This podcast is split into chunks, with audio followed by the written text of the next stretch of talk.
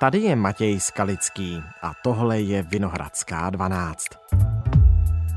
Poslední zahraniční cestu strávil prezident Miloš Zeman ve svých oblíbených Vysokých Tatrách ve společnosti. jako kanárek. Eh, Paní prezidentko, vy jste rozuměla? Prezident Miloš Zeman nakonec nebude jmenovat nového předsedu ústavního soudu, řekl to premiér Petr Fiala z ODS. Prezidenta Miloše Zemana vyslýchala inspekce Bezpečnostní informační služby. Zemanovi skončí mandát 8. března. Poslední zahraniční cesty, posledních pár projevů, poslední měsíc na hradě. Miloš Zeman už za čtyři týdny nebude prezidentem republiky. Jaké Česko předává svému nástupci? A je hrad skutečně prošpikovaný štěnicemi? Ptám se našeho komentátora Petra Hartmana. Dnes je pátek, 10. února.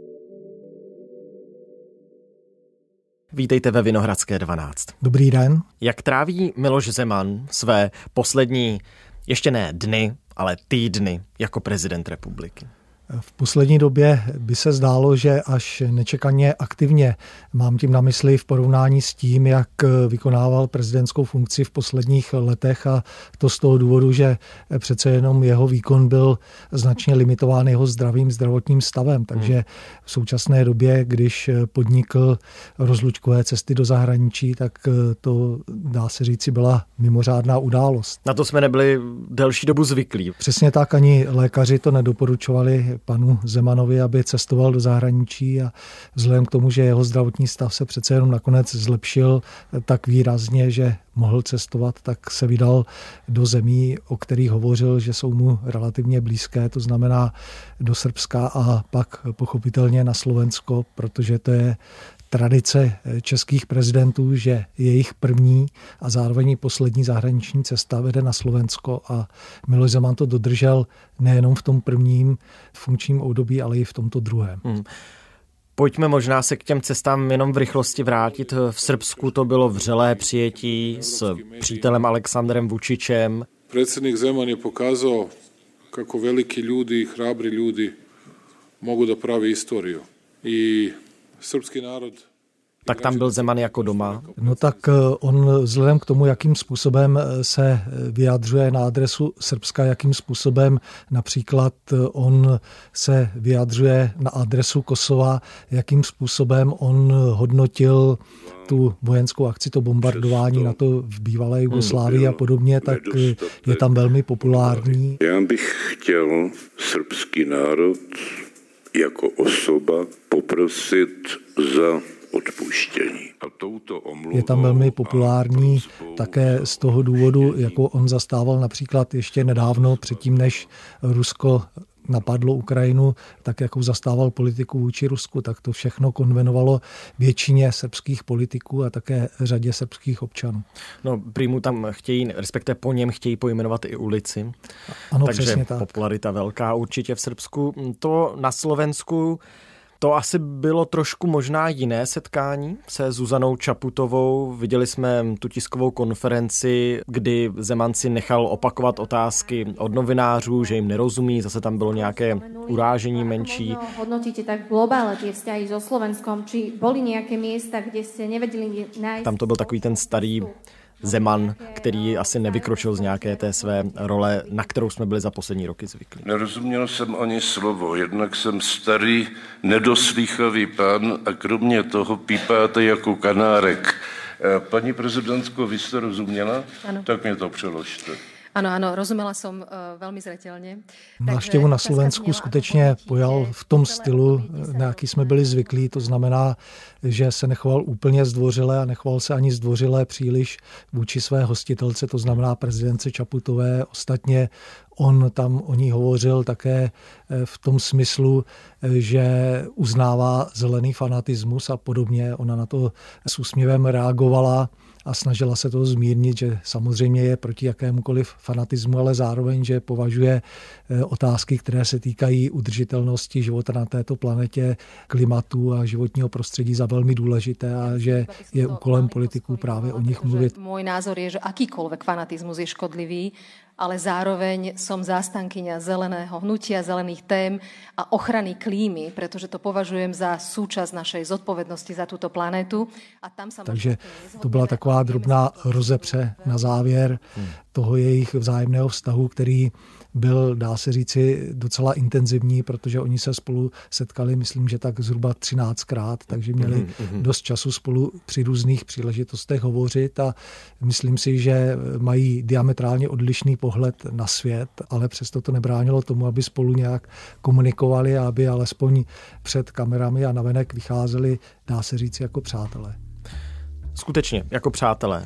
Alespoň to tak vypadalo a prezident Zeman oceňoval na paní eh, prezidence Čaputové její lidskost. Zdůvodňoval to také tím, že když byl velmi vážně nemocný, tak ona přijela do Prahy a osobně ho navštívila v nemocnici. Takže to byl jeden z příkladů té lidskosti a toho dobrého vztahu. Byť je třeba ještě také dodat, že když Zuzana Čaputová bojovala o prezidentský úřad, tak on, Miloš Zeman, tehdy přijal jejího protikandidáta a podpořil protikandidáta.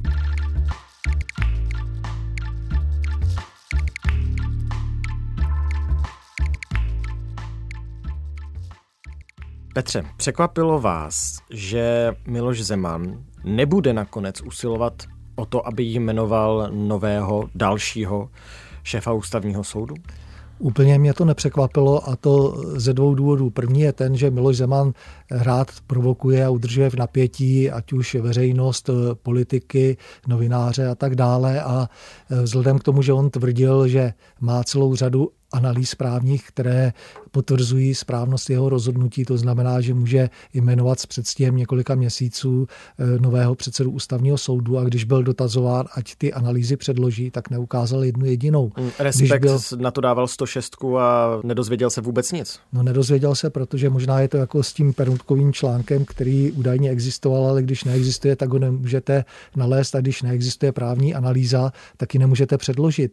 A tam bylo také zajímavé to, že on dokonce ani nejmenoval některé právní autority, které by mu to potvrdili alespoň ústně, tak z toho lze vyvodit, že pokud mu to vůbec někdo řekl, eh, tak eh, to nepovažoval za tak eh, silné tvrzení, aby s tím vyšel před veřejnost, aby na své jméno si toto tvrzení obhájil. Hmm. Tak to je jeden důvod, proč mě nepřekvapilo, že nikoho nejmenuje. A ten druhý je v tom, že když někoho jmenujete, tak na to potřebujete dva. To znamená toho, kdo jmenuje a také toho, kdo se nechá jmenovat.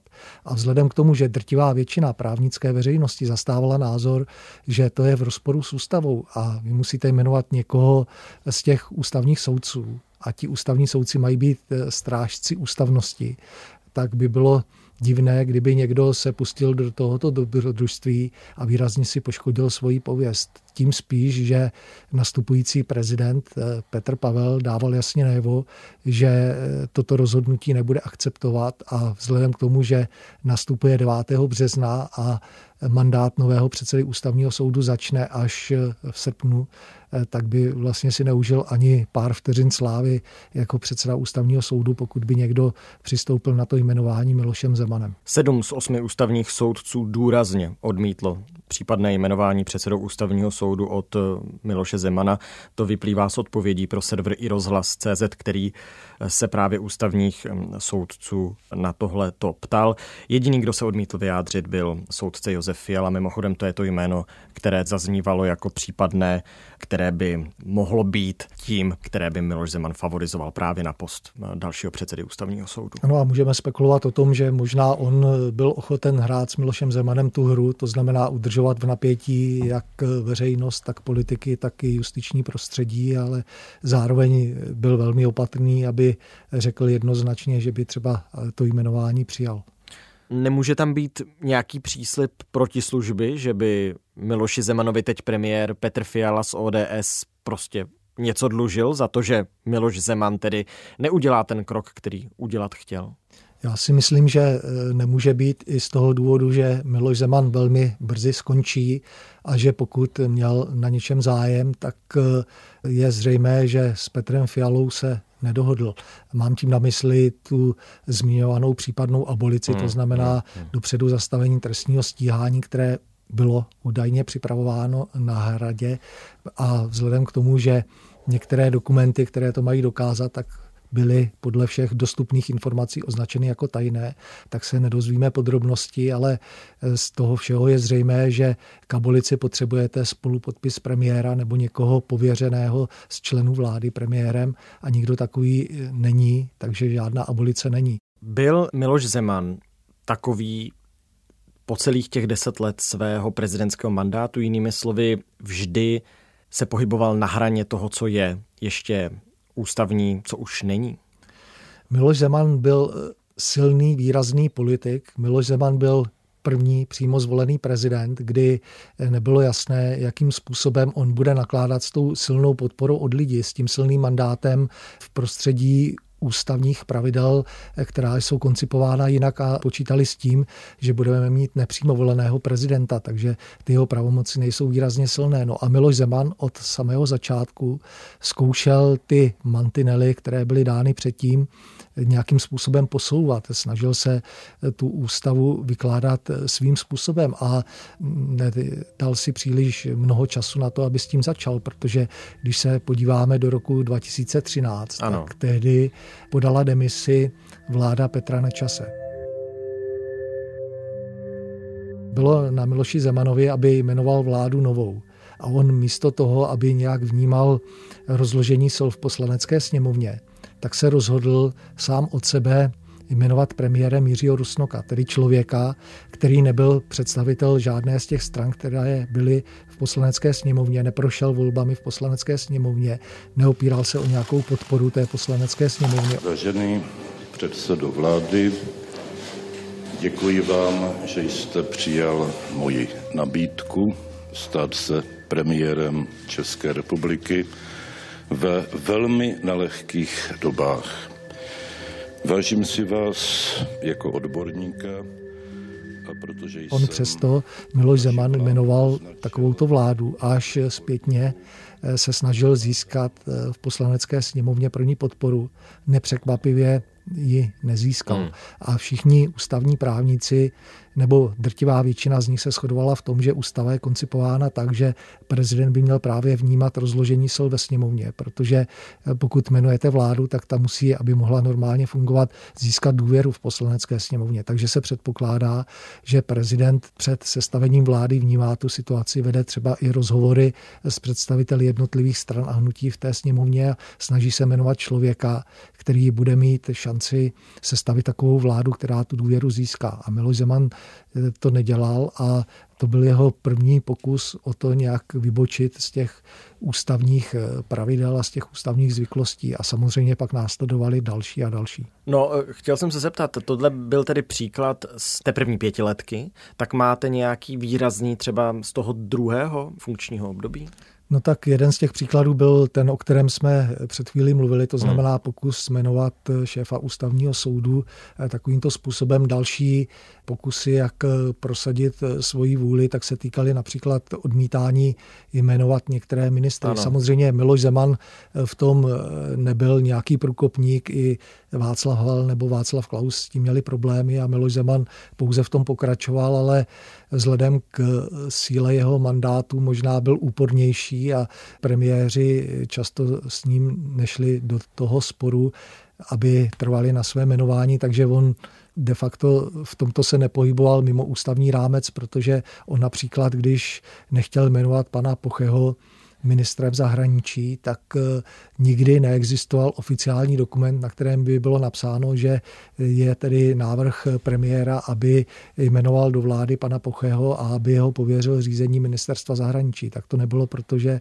eh, ti eh, premiéři nebo ten premiér, konkrétně Andrej Babiš, na tom netrval a ustoupil. Hmm. No a když bychom měli... Pana když, Šmardu taky nejmenoval. Pana Šmardu také nejmenoval, ale znovu to bylo dáno tím, že zkrátka premiér netrval na tom návrhu. Hmm. No a když jsme u toho nestandardního chování eh, přímo zvoleného prezidenta, tak jsme byli svědky toho, že sociální demokracie pod vedením Bohuslava Sobotky vyhrála sněmovní volby a bezprostředně po nich eh, sezval eh, prezident Miloš Zeman do Lán některé představitele sociální demokracie a pokoušeli se vlastně sesadit pana Sobotku z postu puč. předsedy nejsilnější tehdy strany v poslanecké sněmovně a budoucího premiéra. Hmm. A to také z toho důvodu, že Miloš Zeman cítil vůči němu určitou zášť z důvodu toho, že v roce 2003, kdy on byl kandidátem sociální demokracie a chtěl se stát nepřímo zvoleným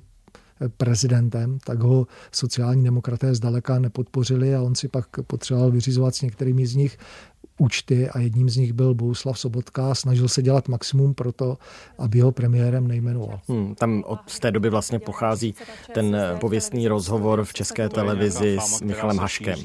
Já mohu říci, že sociální demokracie je svébytná politická strana, my se neřídíme Na to se vás nějakými... neptám, pane místo předsedo, ptám se vás na to, já vám jestli jste byl je to u Miloše Zemana, u prezidenta. Je to fáma ta schůzka se neuskutečnila.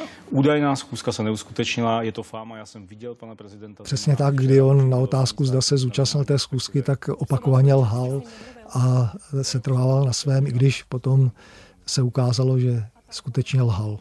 Když jsem se ptal na to balancování na hraně ústavy, mě ještě napadla jedna věc, nějaké prosazování vlastních myšlenek v zahraniční politice. Narážím tím třeba na eh, takové ty cesty Miloše Zemana na východ. Tak je pravda, že prezident reprezentuje Českou republiku v zahraničí, ale že zahraniční politiku určuje vláda a mělo by to být v souladu. I v minulosti za Václava Havla i za Václava Klause jsme byli občas svědky toho, že ne vždy to bylo úplně v souladu, ale eh, tak výrazný nesoulad jsme zažili, dá se říci, poprvé za Miloše Zemana.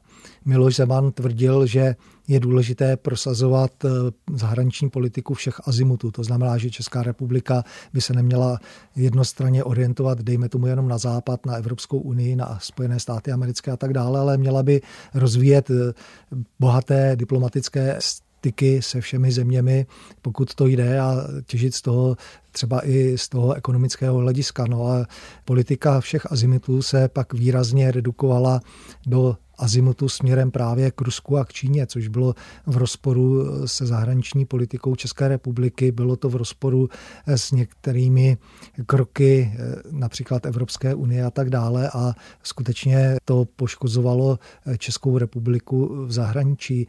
Mám tím na mysli například cestu Miloše Zemana do Moskvy na oslavu výročí konce druhé světové hmm. války, kdy právě představitelé těch demokratických západních zemí dávali najevo, že se té akce vůbec nezúčastní. Miloš Zeman si to nenechal vysvětlit a do Moskvy se vypravil, byť potom na té přehlídce nebyl, ale i to působilo velmi, velmi zvláštně. No a když eh, se podíváme na vztah Miloše Zemana a na jeho vstřícnost například vůči Číně a konfrontujeme to s tím, jak on hovořil o tom, že je důležité potlačit trochu do pozadí nebo možná výrazně do pozadí eh, pohled na lidská práva a další věci eh, na úkor právě ekonomických zisků, tak eh, potom příslip čínských investic se zdaleka nenaplnil a nic zásadního jsme z této spolupráce nezískali, kromě opět poškození pověsti. Quite several generations watched Little Mo or Yanshu.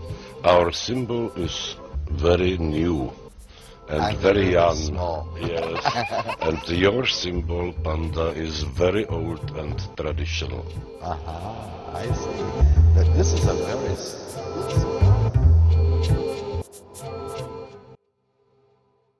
Petře, až prezident Zeman už nebude prezidentem Zemanem, tak eh, dojde také k výměně hradních pánů. Na Pražský hrad se nastěhuje Petr Pavel. Ten se teď obává toho, že tam jsou odposlechy. Jak moc je Pražský hrad prošpikovaný štěnicemi? No tak eh, to eh, je otázka, kterou se eh, zabývají nejenom lidé z okolí Petra Pavla, který tam nastupuje, hmm. ale zabývali se s tím také velmi intenzivně lidé z okolí Miloše Zemana, dokonce takovým způsobem, že si patrně někdo z nich, protože Hrad popírá, že by to objednal on a zaplatil, najali soukromou bezpečnostní agenturu, která zjišťovala, zda právě různé štěnice od poslechy nejsou v kancelářích Vratislava Mináře a pana Nejedlého a pokud v minulosti se hovořilo o odposleších, tak se hovořilo v souvislosti s bezpečnostní informační službou, která měla odposlouchávat lidi z okolí Miloše Zemana. Pokud k tomu skutečně docházelo, tak lze věřit tomu, protože se neprokázalo, že by to bylo protizákonné, tak to mohlo být jedině s povolením soudu a na základě toho, že tam docházelo k monitorování asi trestné činnosti, jinak by ty odposlechy povoleny být neměly a vzhledem k tomu, jaká podezření se objevovala kolem těch dvou zmiňovaných pánů, hmm. tak to není úplně překvapivé a skutečně pokud tedy prezident nastupuje do úřadu, tak e, není nic divného na tom, že v zájmu zachování bezpečnosti je také to, že by tam měla proběhnout nebo probíhat průběžně kontrola toho, zda tam nejsou nějaké nelegální odposlechy, ale to se týká i prezidenta Miloše Zemana. To by neměla být výsada pouze Petra Pavla. Měly by to dělat eh, státní orgány, které jsou k tomu určeny a ne nějaké soukromé bezpečnostní agentury. My už jsme tady ve Vinohradské 12 probírali to, že Petr Pavel bude žádat velký audit.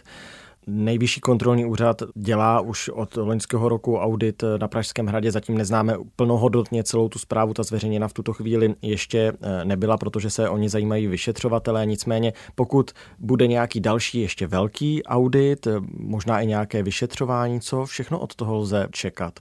Že prezident Zeman odejde se všemi svými spolupracovníky z Pražského hradu a teprve teď se začne řešit, zda v minulosti tam něco neprobíhalo nestandardně? Zda třeba byl v něčem porušen i zákon? Tak já myslím, že už se to řešilo v nedávné minulosti, co se týkalo skartování těch eh, tajných dokumentů, ano. které skartovány být neměly a Pravda. Eh, ten výsledek kontroly zatím nepotvrdil, že by došlo k nějakému trestnému činu. Celkem těch dokumentů bylo 32 a pocházely od ministerstva zahraničí, ministerstva obrany a tajných služeb. Jen námátkou byly v nich například důvěrné informace o situaci na Ukrajině a možném riziku konfliktu s Ruskem. Takže já si myslím, že Petr Pavel by neměl vyvolávat eh, příliš velká očekávání v tomto směru, aby nenastalo příliš velké zklamání. Eh, to, že eh, se provede nějaký audit, to, že je tam šetření nejvyššího kontrolního úřadu, tak když se podíváme na výsledky šetření nejvyššího kontrolního úřadu v různých úřadech, na různých ministerstvech, tak většinou tam bylo shledáno, že zdaleka ne všechno bylo v pořádku, ale nebyla to pochybení tak závažného rozsahu, aby musela být podávána trestní oznámení nebo aby někdo byl za to pravomocně odsouzen a potrestán. Takže já si myslím, že podobné to bude na Pražském hradě, byť si můžeme myslet o různých věcech mnohé, že třeba nebyly úplně v souladu s morálkou nebo s jinými věcmi, tak nemyslím si, že lidé kolem prezidenta Zemana se chovali eh, tak amatérsky, aby se nechali nachytat při nějaké eh, závažné trestné činnosti a pokud skutečně by k tomu došlo, tak by to názorně vypovídalo o jejich schopnostech a o tom, jakými lidmi se Miloš Zeman obklopil. Nicméně, ač to bude prokázáno, že to bylo zákonné nebo že to bylo nezákonné, tak eh, to můžeme asi považovat tohle všechno, o čem se tady teď bavíme, za nějakou další kaňku na tom prezidentském odcházení Miloše Zemana. Jaké bude Česko po Zemanovi?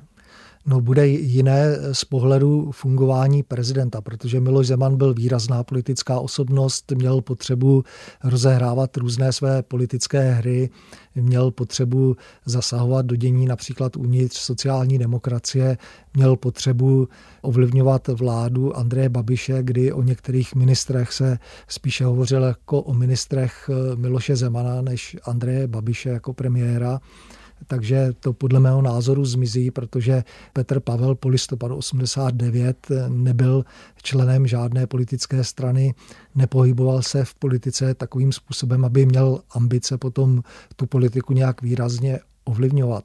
Myslím si, že i úřad prezidenta se více otevře veřejnosti, protože jsme byli svědky spíše nekomunikace ze strany Miloše Zemana a lidí z jeho okolí. Byli jsme svědky velmi prapodivného výkonu funkce tiskového mluvčího. Pije alkohol? To je zajímavá otázka. Aby ano? Jsem já prezident? Ne, já se vás ptám. Pije prezident alkohol? E, to je zajímavá otázka a na to mám odpovědět ano nebo ne, nebo chcete vidět co přesně? Samozřejmě třeba pije alkohol. Byli jsme svědky také někdy nestandardních kroků z řady dalších blízkých spolupracovníků Miloše Zemana. Nejbližší Zemanovo okolí totiž nemá náležitou prověrku. To platí nejen pro poradce Martina Nejedlého, ale taky pro kancléře Vratislava Mináře. Ten nespochybnil, že hrad... Tak to se dá očekávat, že bude jiné a vzhledem k tomu, že prezident podle mého názoru nebude v pokušení opět testovat ústavu, kam až může zajít, tak si myslím, že by se situace mohla sklidnit, což neznamená, že prezident Petr Pavel nebude muset řešit některé krizové momenty. To neznamená, že třeba některé jeho kroky vyvolají zklamání a že ne vše se hmm. všem bude líbit. Očekáváte ještě nějaký úplně poslední test ústavy ze strany Miloše Zemra něco skutečně posledního velkého, něco, co pronese v proslovu, že něco vyhlásí možná? Tak eh, politika mě poučila už mnohokrát, že když člověk řekne, že nic neočekává, tak pak je překvapen, co všechno ještě se může udít a člověk si to skutečně ani nedovede představit v těch nejbujnějších eh, snech a fantazích a pak se to stane, takže bych úplně dopředu nevylučoval, ale myslím si, že skutečně nic mimořádně překvapivého by už se udít nemělo a je to dáno také tím, že eh, co můžete očekávat eh, překvapivého, maximálně nějakou velmi kontroverzní amnestii. Ale, Která ústavní eh, sice bude, ale může být kontroverzní. Může ano. být velmi kontroverzní, tak jak to předvedl Václav Klaus, ale hmm. tomu potřebujete spolu podpis premiéra nebo někoho pověřeného jim z členů vlády hmm. a to si myslím, že nikdo si nevezme na zodpovědnost, aby se pod něco takového podepsal, takže možná budeme svědky nějakých výroku Miloše Zemana, ale vzhledem k tomu, že končí svoji politickou éru, tak si myslím, že... Všechno velké pak, už přišlo. Že všechno velké přišlo a že pokud by něco takového přišlo z pohledu výroku, tak se na to podle mého názoru poměrně rychle zapomene a budeme za to rádi. Moc krát díky, že jsme o tom společně mohli mluvit, Petře. Děkuji za pozvání. Tohle už je všechno z Vinohradské 12, z pravodajského podcastu Českého rozhlasu. Dnes s Petrem Hartmanem, naším rozhlasovým komentátorem. Naše dnešní téma bylo jasné, poslední měsíc Miloše Zemana ve funkci prezidenta České republiky.